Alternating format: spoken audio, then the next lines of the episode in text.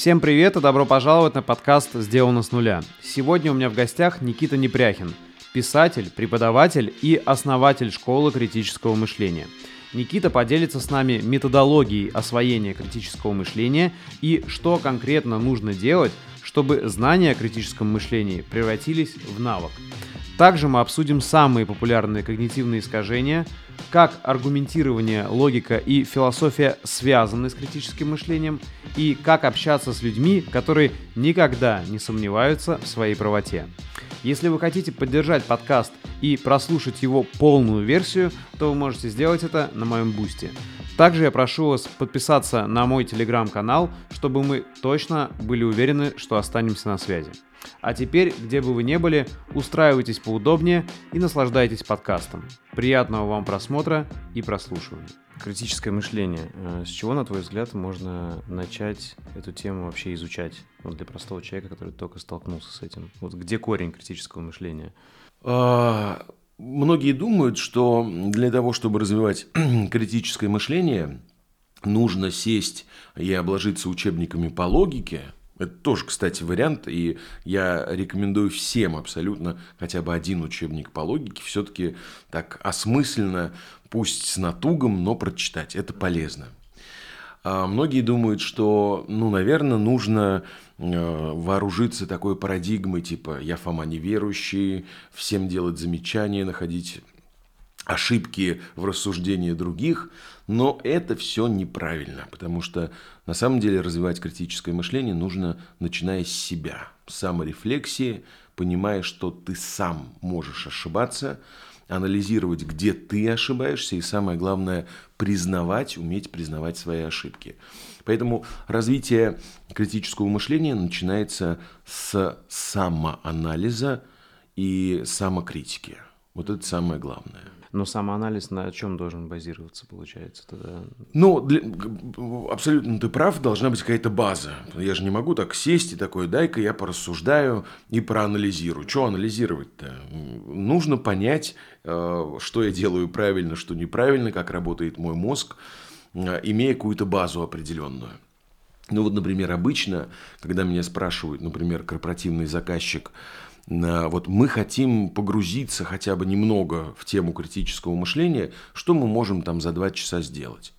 Я всегда говорю, давайте о себе поговорим и, например, разберем, какие когнитивные искажения существуют. Поэтому, например, можно начать знакомство с, с критическим мышлением вот именно с этой темы. А, информации куча, куча статей, куча хороших толковых книг, и это всегда интересно, потому что это когнитивная психология, это поведенческая психология. И вообще интересно понять, как мы мыслим и какие у нас есть внутри мыслительные шаблоны, которые заставляют нас периодически попадать в просак, совершать неправильные действия, неправильно оценивать себя, других, совершать ошибки. А есть какая-то структура в критическом мышлении, вот как знаешь, если взять формальную логику, да, то вот там четыре этих базовых закона, там тождество и так mm-hmm. далее. Непротиворечивости. Да, да. Вот, э, может, есть какой-то такой же каркас критического mm-hmm. мышления, или это больше, вот знаешь, как э, когнитивные ошибки, список их, и как ты с ними работаешь, анализируешь? Или как-то есть какая-то структура другая? Может? Да, очень хороший вопрос. Никогда мне его никто не задавал, а, потому что он важный на самом деле про методологию. В силу того, что критическое мышление это все-таки сложная такая метакомпетенция, которая состоит из многих-многих кусочков, а, нет какой-то единой методологии, и, например, как мы можем оценивать, из чего состоит критическое мышление? Ну, например, один из методов мы можем посмотреть какие-то авторитетные тесты по оценке критического мышления и посмотреть, что они там оценивают. Ну, например, там большинство тестов, не знаю, там возьмем Кембриджского университета, они выделяют четыре там когни... Э, основные когнитивные компетенции. А, я в школе критического мышления разработал вместе с своими коллегами тоже тест. Он бесплатный, он в доступе, его может пройти любой. Мы там оцениваем 8 компетенций. Но, по сути дела, давай вот попробуем самым примитивным а, пойти путем и посмотреть, что я такого должен уметь, чтобы считаться критически мыслящим человеком? Значит, первое, я должен уметь работать с информацией. Это абсолютно прикладная штука. Мы это делаем каждый божий день. Просто даже и не задумываемся о том, о чем мы делаем. А что мы, кстати, делаем? Мы информацию анализируем или мы синтезируем.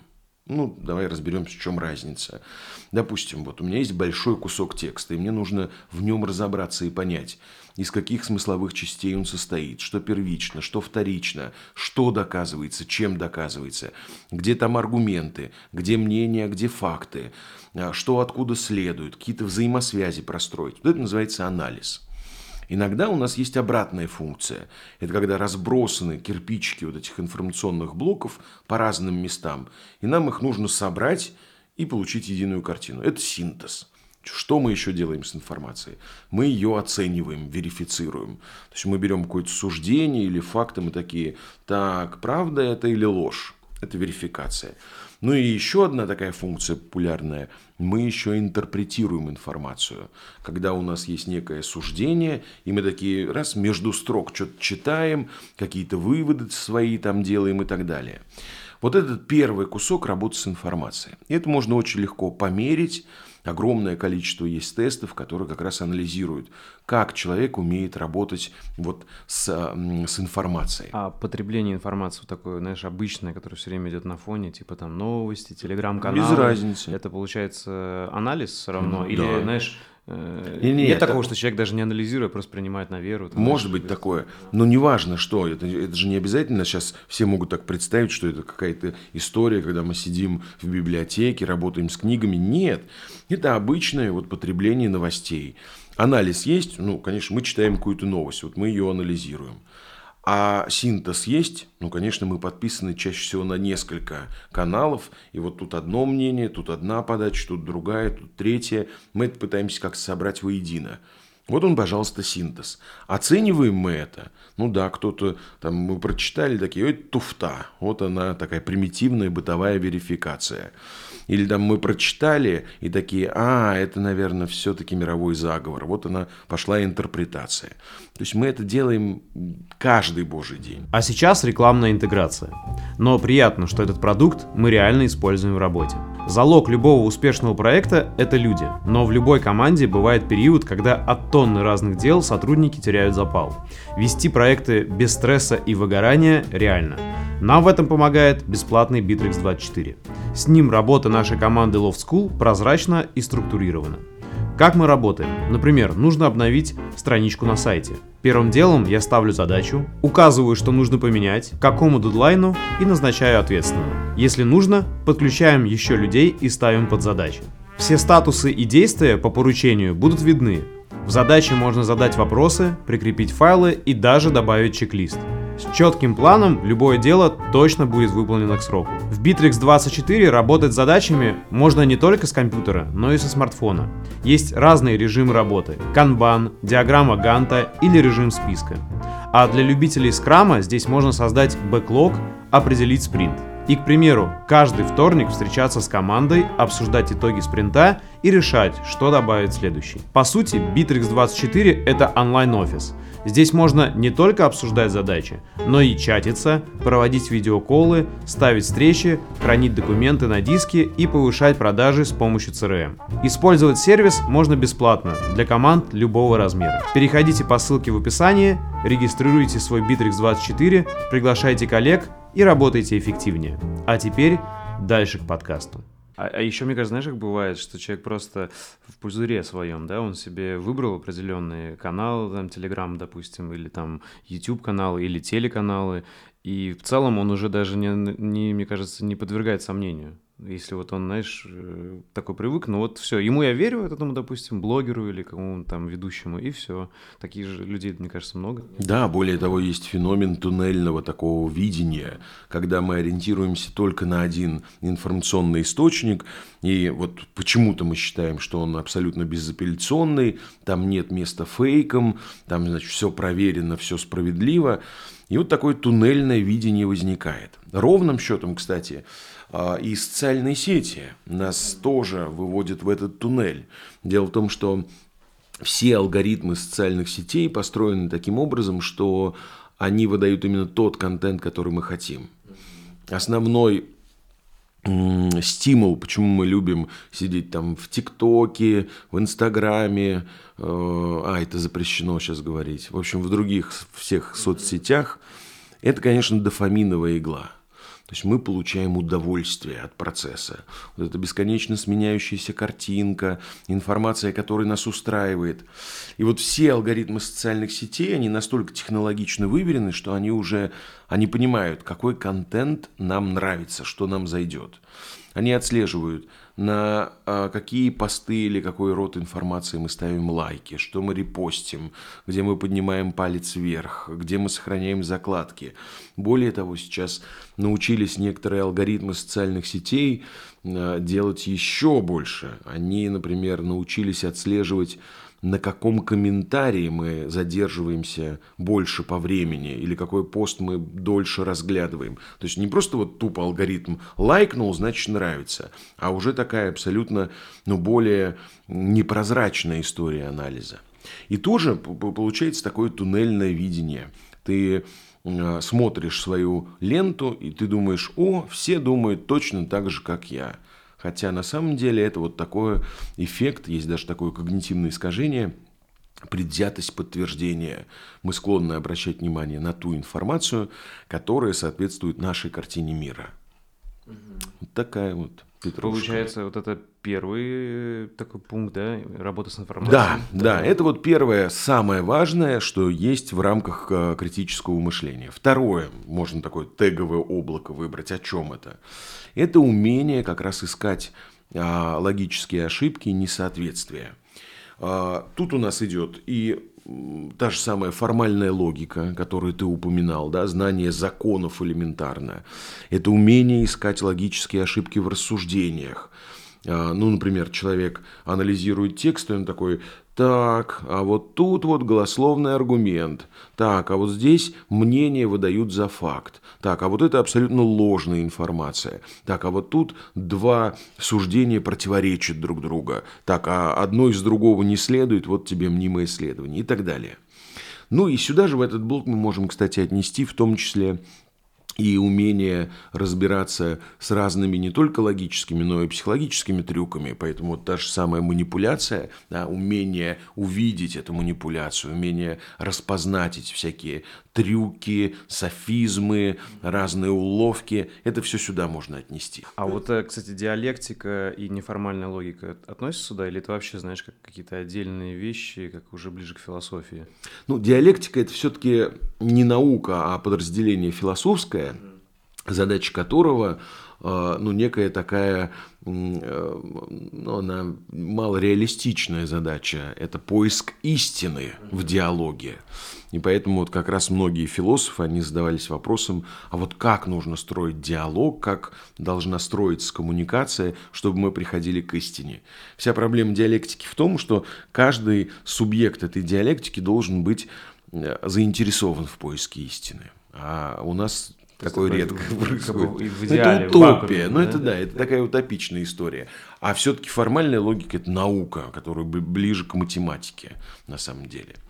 Вот такой второй блок. С ним проблем, конечно, больше, потому что если там, анализируем мы информацию, как-то с ней работаем, интерпретируем, оцениваем, это каждый божий день, да, и мы это делаем ежедневно.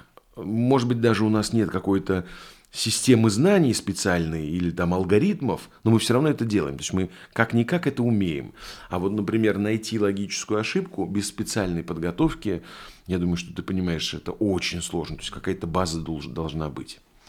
Третий блок – это все, что связано с умением делать правильные выводы – и сюда у нас может относиться и та же самая абдукция, это умение делать а, правильные, валидные прогнозы, гипотезы. А, собственно говоря, вот у меня есть цепочка неких правдивых суждений, и мне нужно из них вывод какой-то сделать. Да, это вот все умение делать выводы, их обосновывать. Вот это я бы третий блок сказал. Ну а четвертый блок, самый такой практикоориентированный, это э, то, что связано с принятием решений.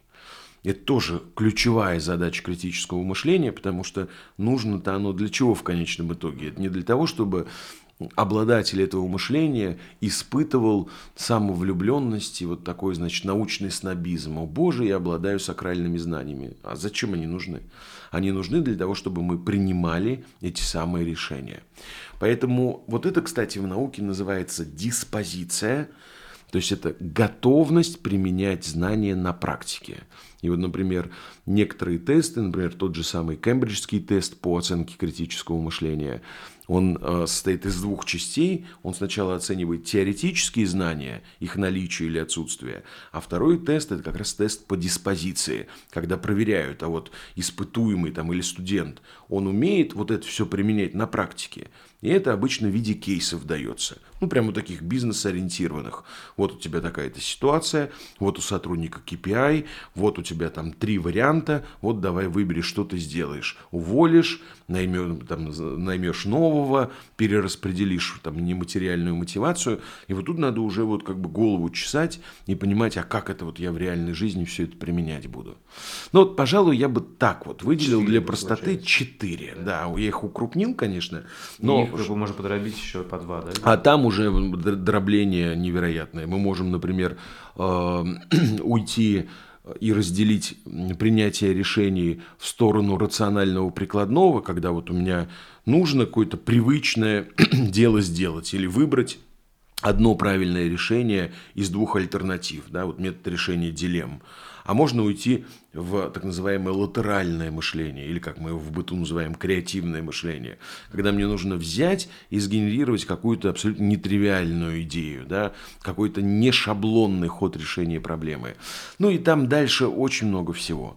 Поэтому критическое мышление – это прям такая большая-большая штука. Философия как наука или, может, какие-то разделы ее – можно отнести к изучению критического мышления или вообще нет? Как это можно, конечно.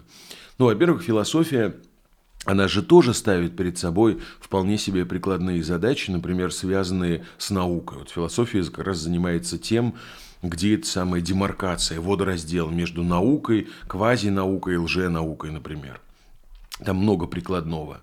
Например, внутри философии есть такая поднаука под названием герменевтика. Она родилась и выросла из э, религиозной вот этой всей сферы, потому что изначально ставила перед собой задачу правильно толковать Библию или какие-то другие религиозные документы. А сейчас это прям наука об интерпретации. Как правильно интерпретировать текст, ну, из, из разряда э, вопроса на уроке литературы, что хотел сказать автор. Вот, например, вполне себе прикладная штука. Или, ну что говорить, мы тут в стрессе последние несколько лет живем. У нас то пандемии, то коронавирусы, то геополитические какие-то кошмарные вещи происходят. Например, есть в философии такое направление, как стоицизм. Оно стало мега популярным. Это удивительно. Ну, например, 2022 год где-то примерно 30% всех заказов корпоративных моей школы критического мышления это были лекции по стоицизму. То есть, если до этого это было, там, я не знаю, условно один раз в пять лет, ну, какой-то фанатик, топ-менеджер там для своих ребят закажет это. А, а в 22 году, когда все на стрессе, вообще потеряли ориентиры, они не понимают, что делать, куда деваться, как сохранить самообладание. Вот, например, стоицизм, кто бы мог подумать. Поэтому, если бы у стоиков было авторское право, и они получали бы дивиденды, они бы, они бы очень хорошо сейчас заработали на всей да. этой истории. Ну, мне тоже стоицизм нравится. Я считаю, мне знаешь, что нравится стоицизм, что он э, вообще очень такой мультикультурный, межконфессиональный, то есть даже люди любые могут, знаешь, любой веры, любой культуры его применять, если даже, допустим, человек верующий, это никак не противоречит стоицизму. И наоборот, если человек агностик там или атеист тоже. То есть мне вот это нравится, что он, знаешь, как бы в чем-то объединяет людей. Да. А, можно, то есть, ну, это просто, по сути, э, классные рекомендации по тому, как переживать э, тяжелые времена и вообще и хорошие времена тоже. Психология очень много взяла из стоицизма. А, слушай, на самом деле я там удивлю наших э, слушателей. А, они хорошо, даже если первый раз слышат это слово, такие, что стоицизм, о чем эти два лысых чувака говорят. А, большинство людей знакомы со стоицизмом, потому что добрая половина статусов ВКонтакте и в Одноклассниках, Стоит. это, собственно говоря, да, это вот как, как бы основные месседжи из этого самого стоицизма. Мои подписчики должны знать, я потому что пару видео делал, тоже упоминал про стоицизм. Но наверняка кто-то новый заглянет, кто, может, узнает. А, а слушай, вот если человек просто, допустим, изучил а, понятно, там все 300 с чем-то, там почти, по-моему, 400 когнитивных искажений вряд ли обычный человек изучит. Но, допустим, он изучил какие-то основные когнитивные искажения и, допустим, посмотрел твою передачу «Анатомия заблуждений», там про э, основные мифы, заблуждения да. и лженауки. Вот можно сказать, что у него уже есть какая-то база критического мышления? Или все равно это, как, знаешь, это как почитать э, роман или почитать э, журнал, то есть ты что-то, прик... может, тебе что-то останется в голове, но навык ты не выработаешь. И, вот, и если да, то что нужно, чтобы выработать навык, чтобы вот эти вот четыре направления, которые ты сказал, э, как-то уже, знаешь, на подкорку записались и стали навыком? Ну, навык точно не будет. Это, это прямо однозначно. Можно сколько угодно смотреть э, мой цикл передач «Анатомии заблуждений», и толку никакого не будет. Вот, собственно говоря, для этого и есть андрогогика, наука об обучении взрослых. Вот чем я занимаюсь как методолог, да? Вот мы, например, берем и вот эту огромную метакомпетенцию пытаемся как-то подробить, да, на более мелкие составляющие. Дальше мы сидим с методологами и такие думаем, хорошо, но вот как мы можем в навык перевести умение, там, например, а, находить ошибки в тексте? Или вот э, нам нужно, чтобы человек хорошо делал факт-чекинг. Вот сколько это должно пройти занятий, сколько он должен это сделать, сколько он должен набить шишек для того, чтобы это перешло в устойчивое умение. Поэтому, исходя из этого, совет очень простой. Нужно очень точно к чему-то подходить. То есть, например, условно, я уже упоминал эту историю, что э, неплохо бы начать сам себя, да, с самоанализа. И в этом плане понять, как работает наш мозг, очень полезно. Но, опять же, вот это не означает, что я должен прочитать и такое, о, я теперь знаю много э, там, лишних слов ненужных, там, фундаментальная ошибка атрибуции. Ну, где-то я там, э, э, не знаю, на корпоративе выпью и произнесу это, и все, все будут в шоке. Нет, тут задача такая, что вот даже если я взял какое-либо когнитивное искажение, я не должен не просто понять, как оно там было открыто или в чем оно состоит, я должен его прорефлексировать. То есть это такая, это прям мыслительная, непростая работа. Сесть и подумать про свою жизнь. А где это когнитивное искажение встречалось? Прям вот записать эти ситуации, проанализировать. А что было бы, если бы я знал об этом когнитивном искажении, Помогли бы мне эти знания как-то нивелировать ситуацию? О, да, возможно, я бы тогда не совершил эту ошибку. Прекрасно, все, я уже обнаружил вот этот, да, феномен. Дальше мне нужно понять, а хорошо, а как в следующий раз я должен это учитывать? При каких обстоятельствах это должно происходить? Ну, то есть это, это такой хороший диалог с самим собой, и для этого не обязательно э, нужны там тренинги, коучи, курсы или преподаватели. Просто нужно понимать, берем маленький кусочек и переносим все это на свою жизнь. И анализируем. И самое главное, думаем, а как я это могу применять, как я могу улучшить, как я могу это учитывать.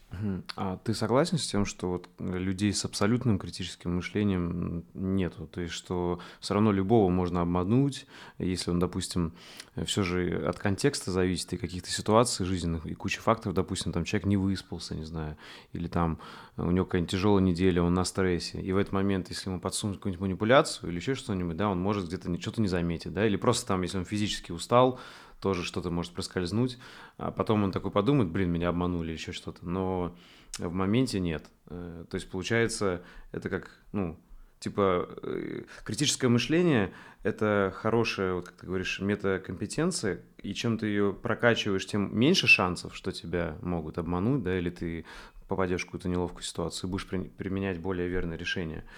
А, но все равно сто процентов невозможно, правильно, защититься от всего? Да, ну потому что вообще нет такого понятия, что такое сто процентов критического мышления. Это как? Ну, компьютер только Да, ну это, это, это странно. Нет, мы можем, например, там померить, например, условно взять какой-то текст, туда зашить 10 ошибок, и вот если человек все 10 ошибок найдет, мы тогда говорим, о, 100%, а одну не нашел, значит 90%. Но это тоже как-то криво-косо. Mm-hmm. Нужно же смотреть, как это, опять же, вот мы упоминали этот термин диспозиция, как это в жизни происходит. Одно дело во время теста там, или, не знаю, учебы это уметь, а вот он вышел, другой контекст, там, я не знаю, э, девушка ему понравилась, или начальник поругал, или любой другой дистрактор, или какой-то внешний фактор, и он все, он полетел.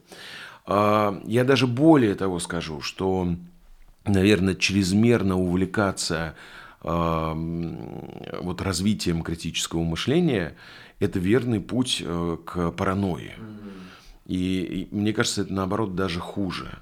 Ну, наверняка ты знаешь, есть такой образ сумасшедших ученых, да, которые там с ерошенными волосами, такие они все как городские сумасшедшие, такие интроверты, ни с кем общаться не могут, что-то они там в своем мире. Вот это примерно та же самая история. Поэтому меня вот иногда спрашивают, особенно там на тренингах, да, когда я показываю топ-менеджерам некий мастер-класс. Вот мы берем текст, я говорю, так вот, давайте сейчас вместе рассуждать, я вам сейчас найду все логические ошибки и несоответствия. Они смотрят, открывши рот, потому что это все очень э, эффектно выглядит. Они такие, господи, какой ты несчастный человек, Никита. Неужели вот ты вот и в реальной жизни вот так вот везде логические ошибки смотришь? Да нет, конечно. Просто э, с, профессионализмом с профессионализмом в любой сфере уже срабатывает тумблер какой-то определенный, когда ты включаешь этот режим да, сверхвнимательности, а когда ты его можешь выключить. И так в любой профессии абсолютно. То есть, грубо говоря, это навык, который ты должен применять и знать, когда его применять. Конечно. Ну, да. А по жизни без... это невозможно постоянно быть. Ну вот смотри, э, например, а, опять возьмем эту компетенцию поиск логических ошибок. Она где нужна? Ну, договор ну, например, читаешь. Да? да, вот договор есть, и мне нужно понять, так, нет ли там ошибок. Или когда, ну там, я не знаю, лечение мне какой-то врач назначает. То есть, когда от этого что-то серьезное зависит. А когда, например, мы собрались с друзьями пивка бахнуть, и там кто-то какую-то несуразицу говорит, но это будет странно, если я включу логику и скажу, Петя, у тебя подмена тезиса, Маша, у тебя э, логическая рокировка, причины и следствия поменяли, поменялась местами, а, а у тебя, Сережа, противоречие доводов. Ну, все покрутят пальцем у виска и скажут, Непряхин, ты больной, что ли? И не позовут в следующий раз. И точно не позовут. Поэтому я вижу очень часто, когда выпускники нашей школы критического мышления первое время страдают такой параноидальностью. Ну, потому что мы их там вот условно полтора месяца тюкаем, тюкаем, тюкаем, они там проектную работу делают, постоянные задания. И мы вот все время им говорим, ребята, вот расслабьтесь на какое-то время, не входите в паранойю. Ну, ровно счетом такая же тема с э, манипуляциями. Часто, когда после там, тренинга или мастер-класса у людей тоже начинается паранойя. Везде они... манипуляции. Везде манипуляции. Все демоны, все токсичные, все, значит, хотят меня обмануть. Какой кошмар. Вот ты, кстати, предугадал мой следующий вопрос э, в тему. Э, это, наверное, связано с психологией. Вот есть определенная тенденция, вот ты согласись или опровергни, что мне так, по крайней мере, кажется, что есть такая тенденция последние года, что люди вот ставят ярлыки, знаешь, там, это абьюзер, это нарцисс, это токсик там и так далее. И ну, скорее всего, это просто такой времен, временной промежуток, в котором мы живем, когда это просто информация почему-то стала популярной, и вот люди начали так. Нет, да? это было всю жизнь. Это а. тоже одно из когнитивных искажений, которое называется стереотипизация. Mm-hmm. А, что такое стереотип? Да, это какое-то обобщенное знание, вроде как носящее тенденциозный характер, но чаще всего ложное. Угу. Эти стереотипы бывают разные абсолютно, но в основном какие мы знаем? Про там, гендер, про возраст, про профессии, про там, национальность, еще про что-то. А почему мозг любит очень стереотипы? Потому что это упрощает процесс принятия решений. Я всегда имею одну такую фразу э, на мастер-классах по критическому мышлению, я ее произношу несколько десятков раз. Фраза звучит так, думать это сложно. И это как бы логично, потому что ну, вот наш мозг, он условно весит, там, ну, к примеру, 6% от всего веса, а потребляет 20-30% всей энергии. Поэтому эволюция э, распорядилась таким образом, что мозг пытается сэкономить вообще энергию на всем. Потому что если я буду все внимательно анализировать, над всем задумываться, но я просто умру, потому что энергия вся туда уйдет. Поэтому мозг и эволюционно, и антропологически, он э, пытается э, как бы сократить, сэкономить, что-то делать на автомате. Ну и поэтому стереотипы решают эту задачу вполне себе. Конечно, зачем мне там каждого человека оценивать, когда я могу раз и воспользоваться каким-то национальным стереотипом. О, а вот эти все хитрожопые. А, вот этот обязательно обманет. А вот эти хорошо на рынке торгуют. Или там гендерные стереотипы. О, ну раз мужик, значит, это он виноват. Или там, ой, ну, конечно, кто виноват? Ж- женщина, она же кто не за умеет рулем аварии. да, водить. Ну и так далее. То есть, понимаешь, тут суть не в том, что кто-то есть глупее или кто-то есть умнее. Просто у всех так мозг работает. А вот человек, у которого есть критическое мышление, и он знает об этом феномене когнитивном, он иногда себя останавливает и говорит, так, вау-вау-вау, стоп, это стереотип, нужно взять и разобраться более персонально.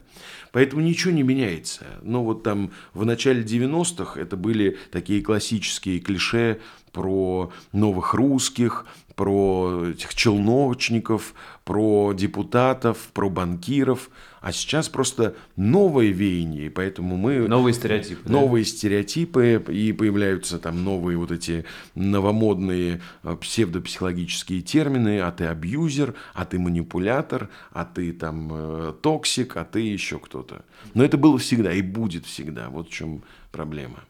Интересно. Э, Я просто, знаешь, э, ты круто ответил и с другой стороны посмотрел. А я немного, знаешь, про что хотел э, сказать, что вот есть такие стереотипы, где люди так друга называют, а, но мне кажется более правильным, ко- когда ты знаешь, допустим, те же когнитивные искажения, не ставить ярлык на человека, вот там он абьюзер, нарцисс или кто-то там токсик, а, допустим, видеть, что есть такое когнитивное искажение у этого человека, а может и у тебя. И тогда уже, грубо говоря, это не человек-ярлык, а просто человек, у которого есть какой-то там список. Да. Понимаешь, да? То есть это как-то более человечно, мне кажется, чем когда это ты более сразу говоришь, толерантно. типа, ага, все, ты такой, понимаешь, да, все, на нем уже крест как будто стоит.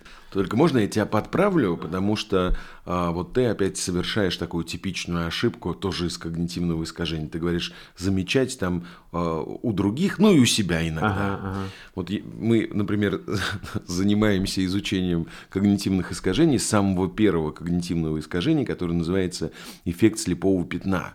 И говорит это когнитивное искажение как раз о том, что мы склонны замечать разные эти ошибки в принятии решений, логические там всякие ловушки, мыслительные ловушки, когнитивные искажения у других, но у себя мы их склонны Ну, игнорировать как бревно. в глазу видим, а точнее, это соринку видим, а в своем бревно не замечаем. Поэтому э, научиться видеть когнитивные искажения у других – это не такая суперсложная задача. А вот реально сложная задача у себя их научиться видеть. Поэтому я еще раз повторюсь, надо начинать развитие критического мышления не с других, а с себя – у других участники моих там, мастер-классов видят легко. Я им показываю какой-нибудь там, я не знаю, сюжет, пантомиму какую-то, не знаю, там, ролевую игру, они такие, о, а вот тут предвзятость подтверждения, а вот тут иллюзия правды, а вот тут гало-эффект, а вот тут э, фундаментальная ошибка атрибуции, а вот тут рефлекс Зиммельвайса, а вы у себя это найдите. А вот у себя нам сложнее это гораздо дается, потому что, опять же, так устроен наш мозг. Он мало того, что любит лениться, он еще не любит себя чувствовать дураком. Мгм.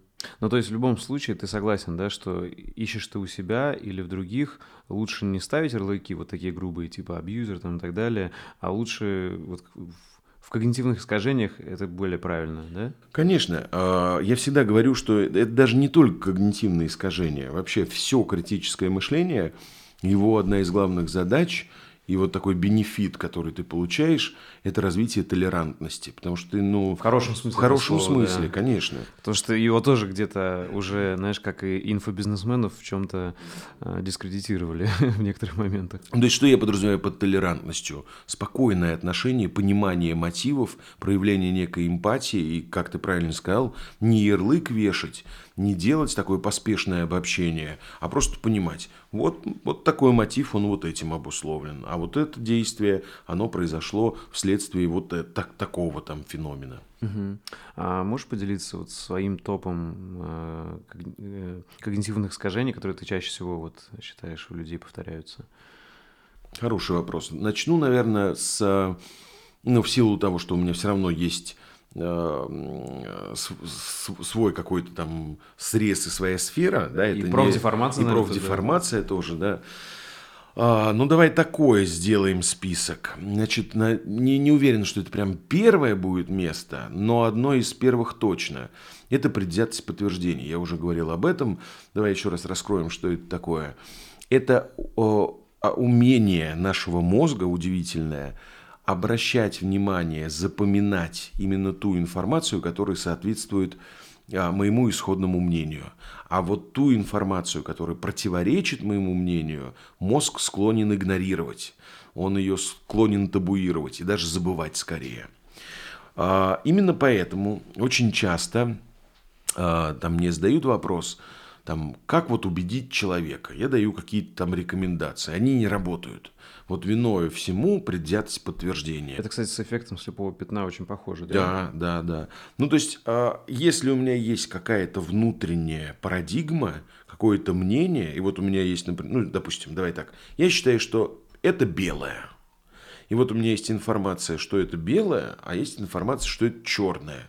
И там, и там будет убедительно. Но мой мозг запомнит и будет приоритизировать информацию, что это белое, с исходной точки зрения, которая линкуется. А вот то, что это черное, это, соответственно, мы в топку. Именно поэтому очень сложно работать с э, людьми, про которых мы говорим жертвы пропаганды. Очень сложно переубедить. Это тоже очень большой, на самом деле, ярлык, да? Если человек вот так говорит на кого-то. Ведь, э, по идее, пропаганда на всех действует, и она со всех сторон. То есть, по сути, мы все где-то в чем-то, наверное, Абсолютно, жертвы. абсолютно. И когда я говорю там жертва пропаганды, я сейчас даже имею в виду не какой-то политический э, контекст, а это может быть связано с медициной, с наукой, как в одну сторону, так и в другую. Просто тут видишь, э, само понятие правды истины, оно очень сложное. Где эта истина? Вот где диалектика у тебя раз, да? своя истина, а у меня там своя истина. У тебя своя правда, у меня своя правда. Поэтому, если хочешь, мы можем поговорить о том, как философия смотрит на эту правду и какие есть подходы. Это тоже любопытно. Но вернемся к когнитивным искажениям. Значит, предвзятость подтверждения, надо ее помнить. Следующее – это, наверное, иллюзия контроля. Это склонность нашего мозга переоценивать степень влияния на те моменты, на которые я влиять на самом деле не могу. Ну и самый простой пример иллюзии контроля а, – это, конечно, вера в наши приметы, это всякие суеверия, ну, например, там постучать по столу, плюнуть там на всякий случай, там, бояться кошку черную и так далее. То есть мы считаем, что если я постучу по столу, то я каким-то образом повлияю на будущее, хотя мы понимаем, что никакой связи в этом плане нет. Наверное, дальше я отмечу э, эффект ореола, э, тоже знаменитое когнитивное искажение, связанное с тем, что если нам человек симпатичен, то мы склонны э, преувеличивать его внутренние качества. То есть, условно, более симпатичный нам человек кажется нам более профессиональным, ответственным, пунктуальным, человечным и обратная тенденция. Если нам внешний человек неприятен, мы склонны демонизировать его внутренние черты, свойства, качества и так далее. Гало-эффект – это синоним, да? Да, да, гало-эффект, эффект ореола, по-разному там они называются. Это сколько три мы с тобой, да, уже насчитали. Ну, например, еще, наверное, в пятерку обязательно э, может войти. Это, конечно же, ну давай упомянем, например, рефлекс Земельвайса. Я его тоже в суе упоминал. Это склонность человека э, табуировать и в самом начале говорить слово «нет», если он слышит даже правильные решения, но они противоречат его исходной картине мира. Ну, это, это классика жанра. На любые инновации, да, которые происходят в мире, первичная реакция большинства населения Земли – это вот отрицание. Да?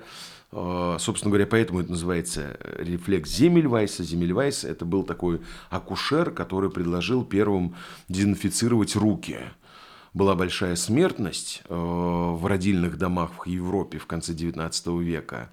Просто мыли руки с мылом и с водой. А он говорит, давайте будем дезинфицировать хлорной водой. И все его подняли на смех. Он так и умер, собственно говоря, не дождавшись внедрения своего изобретения. И то же самое, адронный коллайдер, чипирование, штрих-коды, там, я не знаю, искусственный интеллект. Все первое, вот у нас идет вот такое отрицание. Ну и последнее, Э, хотя на самом деле не, не последнее по значимости, но хорошо будет так вот завершать нашу пятерку, это, конечно, евристика доступности. Э, это такое вообще базовое когнитивное искажение, которое заключается в том, что мы вспоминаем какие-то вещи, которые нам первыми приходят в голову, и мы считаем, что именно вот эти вещи правильные, что они более вероятные, что они более тенденциозные – ну, вот там классика жанра, да, обычно я там прямо на выступлениях задаю участникам вопросы. Я спрашиваю их, как вы думаете, а, чего совершается больше, убийств или самоубийств? И вот большинство людей, конечно, говорит, убийство больше совершается. Хотя в реальности самоубийство, если мы не будем брать локальные какие-то военные конфликты. Почему? Потому что ну, мы чаще слышим об этом. Да? Это чаще сообщения в новостях появляются.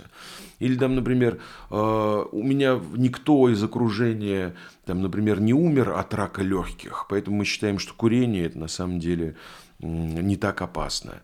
Или, например, а, ни у кого в окружении никто не заразился коронавирусом, и поэтому я считаю, что это все выдумки фармкомпаний или заговор мирового правительства. Ну, в общем, те вещи, которые нам первыми приходят в голову, вот наш самый яркий, самый последний собственный эмпирический опыт, мы считаем, что он реально тенденциозный. Слушай, а, кстати, вот как с такими людьми вообще вести диалог? Вот если вот он э, прям уверен, что э, он живет в мире, где вот э, его вот эти первые впечатления, вот как вот ты четкий пример привел, там, не знаю, допустим, вот если никто не заболел, значит, все, и такого не существует. Ему как-то можно что-то доказать, или это, наверное, или бессмысленно с человеком, когда вот у него такое твердое убеждение, что-то ему доказывать, как-то с другой стороны надо заходить, не знаю. Хороший вопрос.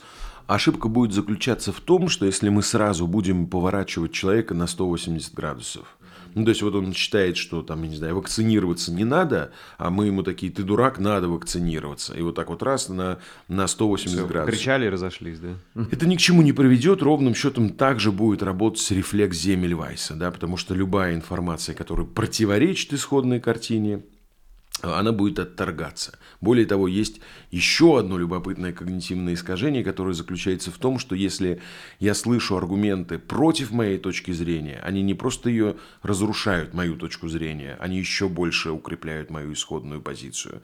Ну, такая парадоксальность, да, удивительный феномен, который был открыт и очень хорошо он в политике используется. Поэтому нельзя э, сразу человека на 180 градусов.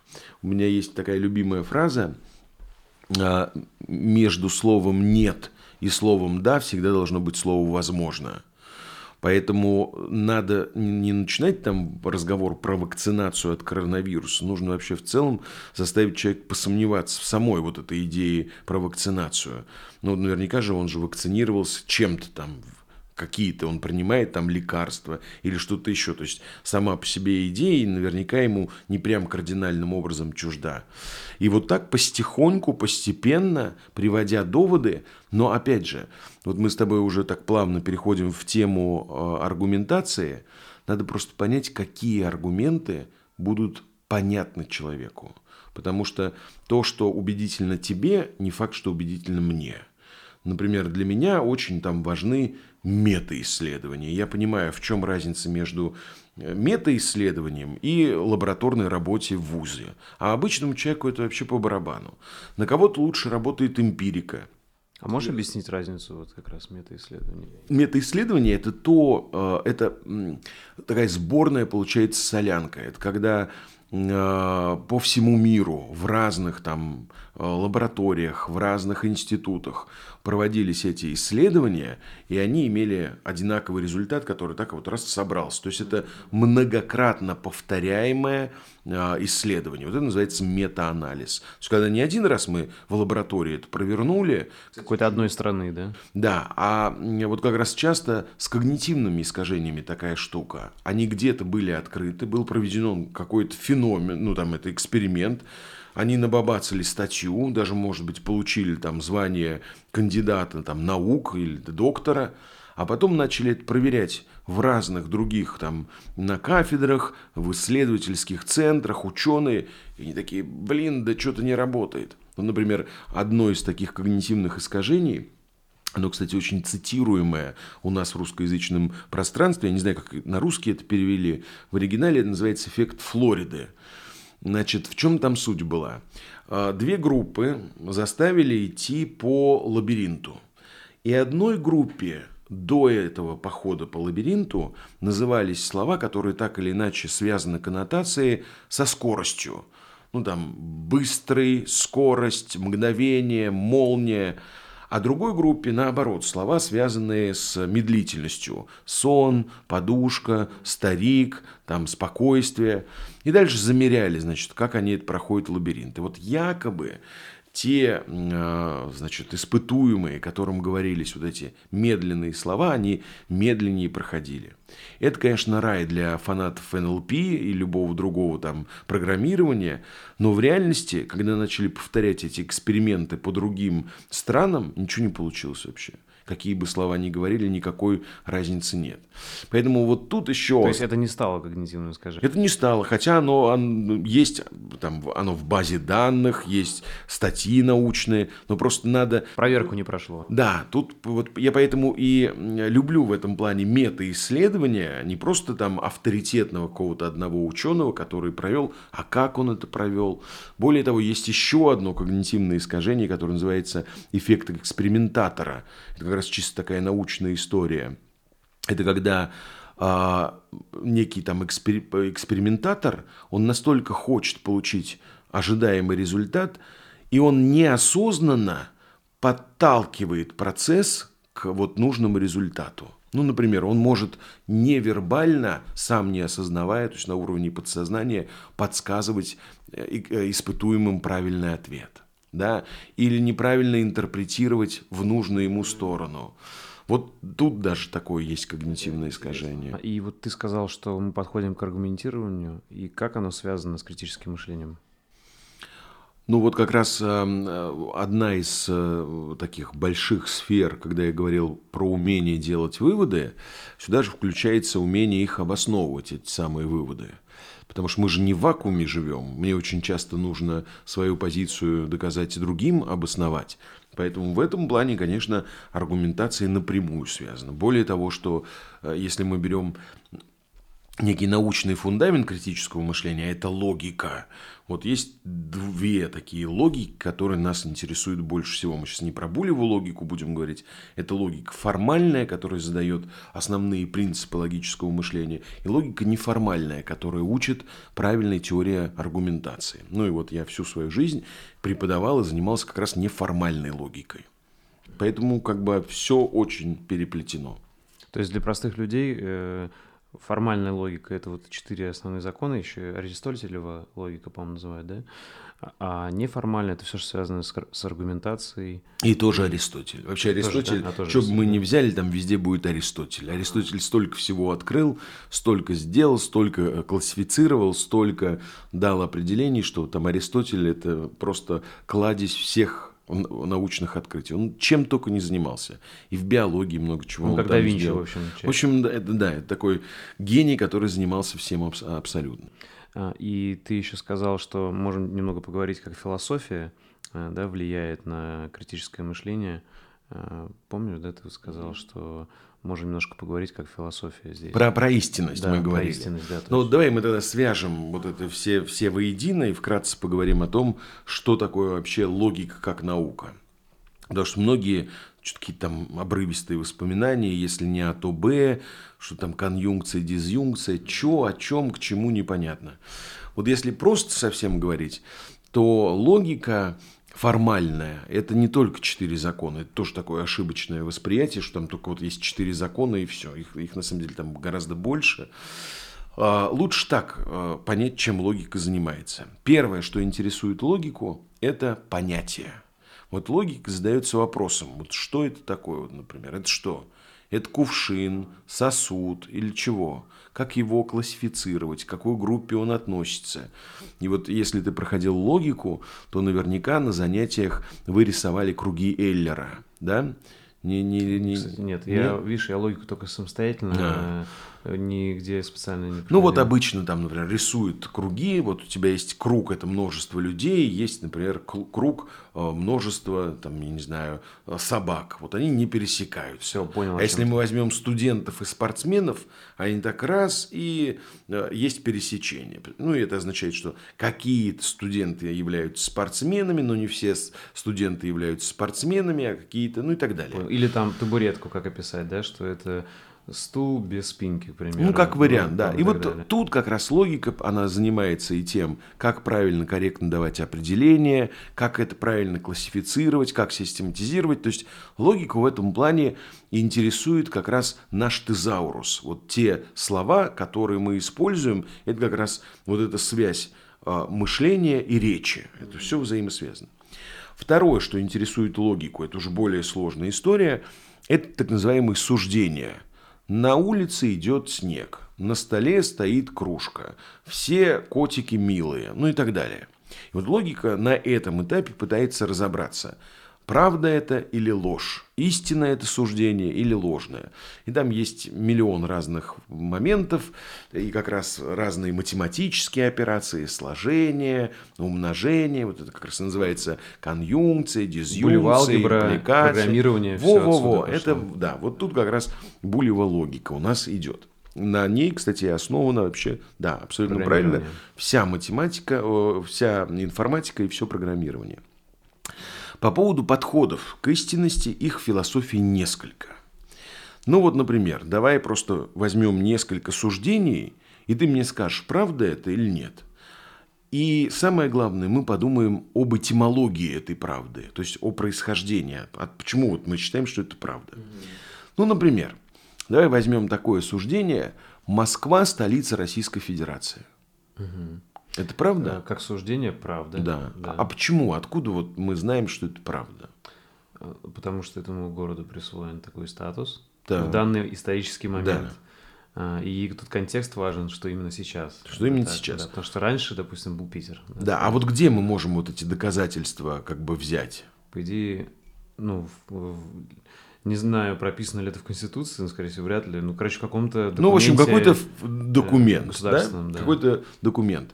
Вот эта правда э, называется авторитетная правда. То есть ее этимология такая, что, значит, есть какой-то источник, который является для нас абсолютным, вот уникальным, э, безапелляционным. Мы вот пальцем ведем, говорим, вот тут написано. Авторитетная правда – это в том числе, там, например, э, марксизм-ленинизм. Вот раз они это сказали, значит, это вот истина конечной инстанции. Да и другое суждение возьмем. Ну, например, такое. Эм, пожилым нужно уступать место. Правда? Это больше, знаешь, к чему? Для меня лично это правда – но это больше относится к моральным да. качествам, а мораль э, может в разных народах, культурах Согласен. отличаться. И вот эта правда уже носит другой характер. В философии это называется конвенциональная правда, от слова конвенция. То есть это означает, что люди, что такое конвенция, договоренность, да, люди собрались и такие, так, давайте, значит, будем считать, что вот это хорошо, а вот это плохо. Значит, что клиент всегда прав, что старшим нужно уступать там, и так далее. То есть Тут конвенция всегда связана с этикой и моралью, да? Получается? Не обязательно, с договоренностью. Ага. Что вот люди взяли и договорились, вот, что мы будем считать таким образом. Кстати, Москва, столица Российской Федерации, это не только авторитетная, но это еще и конвенциональная правда. Потому что взяли и люди вот договорились, мы будем считать таким образом. Кроме того, они где-то еще закрепили, поэтому, кроме того, что это конвенциональная правда, у нас будет, соответственно, а, правда а, авторитетная. Да и другое суждение возьмем. Например, а, в чайнике чай. Это правда? Правда. Почему? Потому что я ее сам заваривал и знаю, что Ну, то есть ты можешь это взять, проверить, да, Доказать, да. налить, попробовать, Да, а- органолептически там а, почувствовать и сказать, да, это чай. Это уже другая правда. Чувствуешь? Какая-то типа личная, не знаю, как сказать. Эмпирическая. Эмпирическая, Да, она в науке называется корреспондентская правда, но мне больше нравится вот тот термин, который мы использовали, эмпирическая правда. Я это могу проверить. Ну, например, за окном идет снег. Я говорю, это ложь. Почему я открыл дверь там, или окно, занавеску, посмотрел и сказал, нет никакого дождя. Получается, чем больше у тебя знаний и научных, тем более эмпирические факты тебе доступны, правильно? Ну, то есть, грубо говоря, если ты хорошо знаешь физику, химию и там или программирование, Как, как вариант. можешь Но это, не, это не, совсем, доказать, э, не совсем та правда. Мы сейчас Ага. к ней придем. То, что ты называешь, это скорее будет к другому относиться. В общем, эмпирическая правда – это то, что я могу взять и проверить. Например, там э, костер, об- огонь обжигает. Я так раз руку сунул и такой, о боже, да, об- обжигает, это факт. Это другая, чувствуешь, это уже никто не договаривался. Мы просто берем это и проверяем. А, а вот то, о чем ты как раз говоришь, знание физики, химии, это другая этимология правды. Ну, например, давай я тебе скажу, ты мне скажешь, правдиво это суждение или нет. Ну, например, м, 20% всего кислорода образуется в джунглях Амазонии. Ну вот я, к сожалению, не знаю, но тут могу довериться только, ну, Да. Ну, а откуда это правда? Вот давай просто просуждаем. Почему от, как она потому при- что очень много лесов э, Да.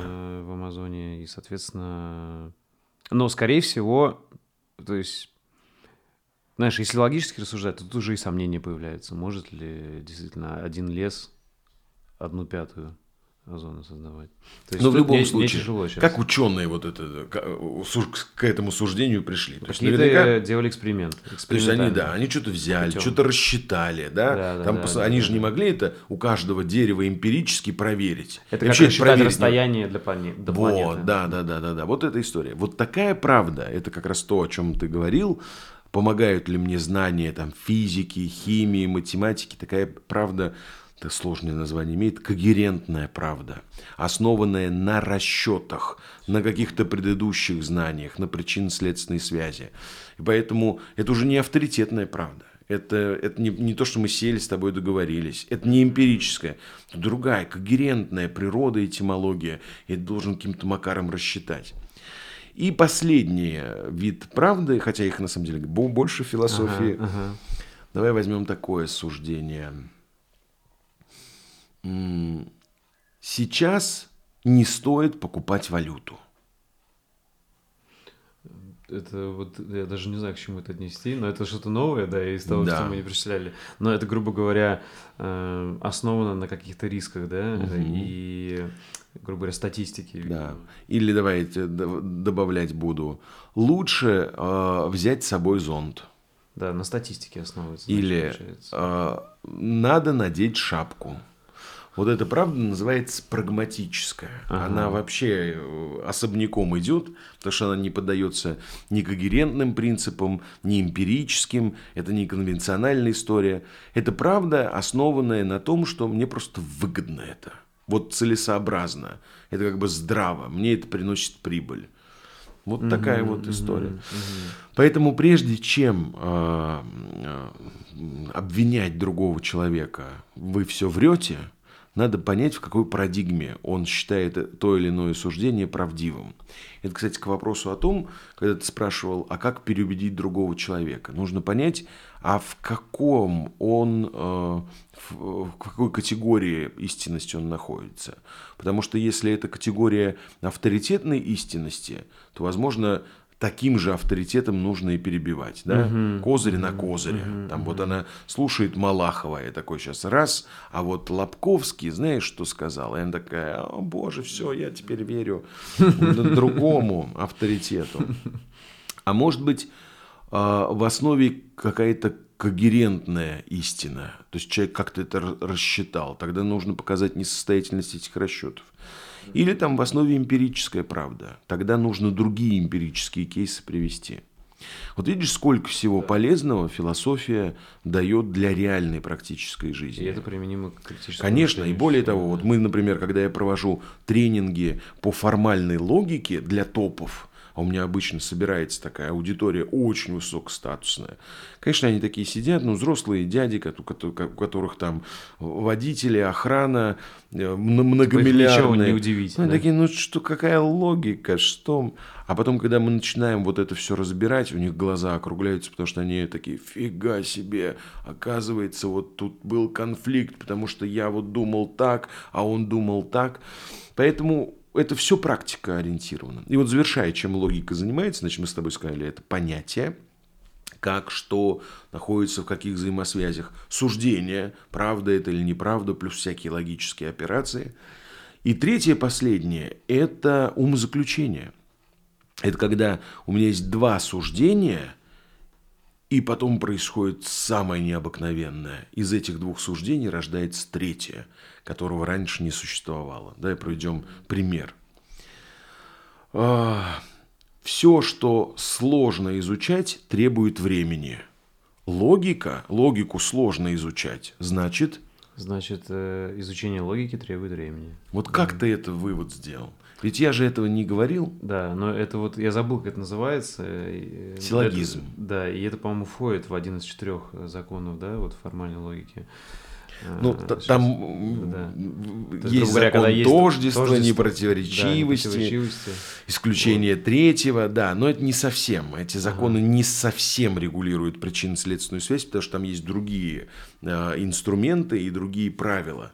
И там дальше логика уже идет по пути деления этих э, умозаключений на дедуктивные и индуктивные. Угу, да.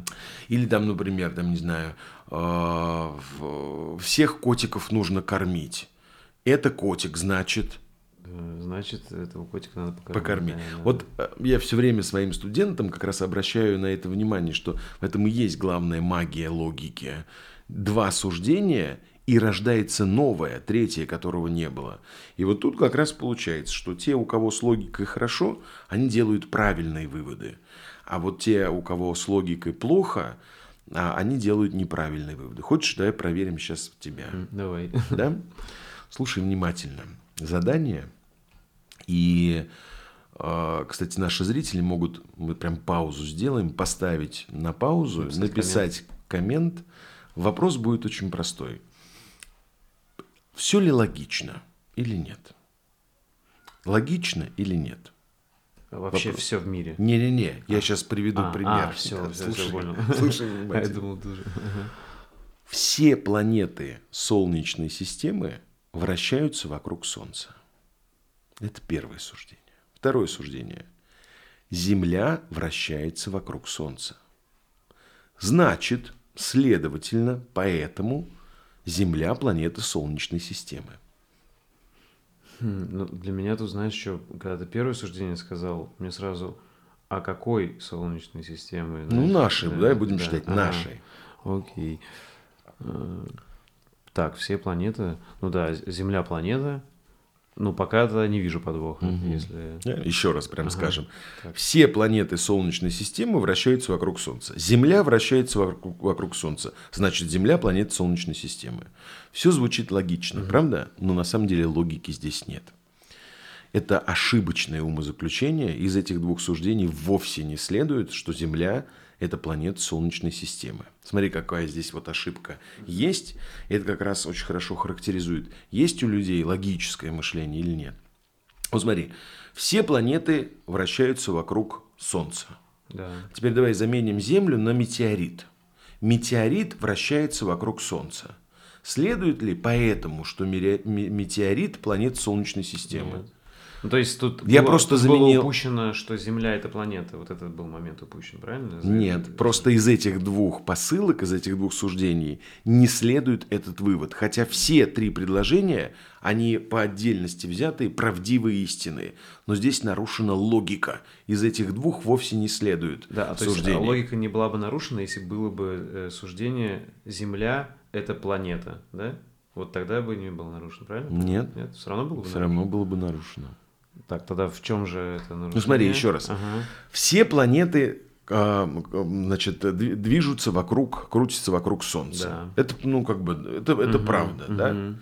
Но проблема в том, что не все, что крутится вокруг Солнца, автоматом является планетой. Да, И вот когда я второе говорю, Земля крутится вокруг Солнца, следовательно, Земля планета, из этого вывод нельзя да, делать. да, с этим я согласен, Да, я понял, вот. да. Но если бы ты перед этим сказал, что Земля это планета, тогда можно было Да, но это и есть вывод. Да. Поэтому А, он не всё. может быть посылкой. У А, тебя не понял. может быть причина и следствие одинаковые. Понял. А ну, думал- то есть иногда Понял. очень кажется все такое логичное, очень понятное, но в реальности, если это раскладывать именно по формальной логике, с буковками со всеми, оказывается, что логики-то здесь нет. Это как раз в новостях, в пропаганде вообще по всему Да миру везде, используется конечно, постоянно. Да? То есть там конечно. чуть-чуть небольшой сдвиг, как бы, Конечно. грубо говоря, там, не знаю, там Петр Иванов, там, э, там один из топов какой-нибудь компании, э, он украл э, 10 миллионов.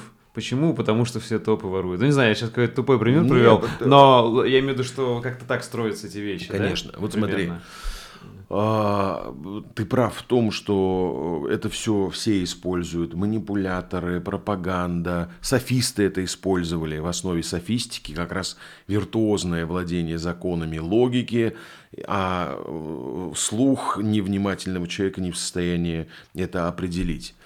Просто проблема в чем? А, Когда мы заменяем Землю на метеорит, все становится понятным. И нам сложно ориентироваться в логике, когда для нас есть непонятные какие-то дефиниции, когда есть абстрактные понятия. Поэтому нас обвести вокруг пальца очень легко. Но когда мы заменяем все это на понятные штуки, мы такие, да это же абсурд. Ну, простой пример, там, допустим, а, все кошки едят мясо. Ира ест мясо. Значит, Ира кошка? Нет, конечно. Ну, а что? Вот Да, ра- да, разницы да, да. никакой нет. У меня знаешь, какой пример Это вот, сразу ну, с- так- всплыл? такая же Да, да. история. У меня знаешь, какой сразу пример всплыл? Это отрицательный рост экономики. То есть, э, как бы, когда это звучит, кто-то может сказать, о, рост экономики, значит, все нормально. Но если разложить это на простые слова, то это не отрицательный рост экономики, а э, падение экономики, понимаешь, да? То есть, Конечно. если сказать таким словом, то гораздо больше людей поймет, что Ну, это истинная суть. Это да? здесь суть не в логике, Да? это лингвистические ловушки. Вот сейчас видишь, Ага. я сейчас прям открою, и у меня в книге, я сейчас приведу тебе несколько примеров. У меня есть тут такая глава, как раз посвященная вот этим лингвистическим ловушкам, как они То есть это отдельный подраздел, да, подгруппа? Это не, это, это не логика. а, то есть это, конечно, логика в плане понятий и дефиниции, но это уже такая немножко другая категория. Сейчас я приведу пример, чтобы было понятно. То, как раз о чем ты говоришь. Вот смотри, допустим. Девальвация. Недооцененность рубля возрастает. Смотри, как по-другому. Ближе к психологии такой рефрейминг называется. Очередной банк разорился.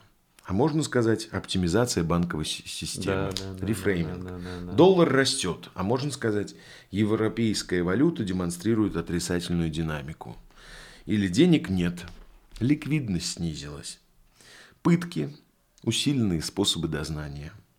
воровство, нецелевое использование денежных средств, бегство капитала, частные инвестиции в мировую экономику. Угу, ну и вот угу, это как угу. раз не, не абстрактные кейсы взято, то, что там, последние года мы слышим. Вот это как раз все-таки не логика, а больше такие лингвистические, филологические трюки, связанные с психологией восприятия. Есть такая технология рефрейминг, когда мы плюс контекст меняем на минус и наоборот. С софистикой тоже не связано. Связано, конечно. Да? Угу. Ну, софисты это как раз люди, которые пользовались э, и психологией, и логикой, и рефреймингом, и, да? рефреймингом, и вот они вот. Но в основном у софистов логика, конечно, была. Спасибо за внимание. Если вам понравился выпуск и вы хотите внести свой вклад в продвижение подкаста, то, пожалуйста, поделитесь им с друзьями, оставьте отзыв в комментариях и подпишитесь на него в удобной вам площадке. Также вы можете поддержать подкаст, став моим патроном по ссылке boosty.to slash и получать полные версии подкастов и доступ в закрытый чат единомышленников. Всем спасибо и всего доброго.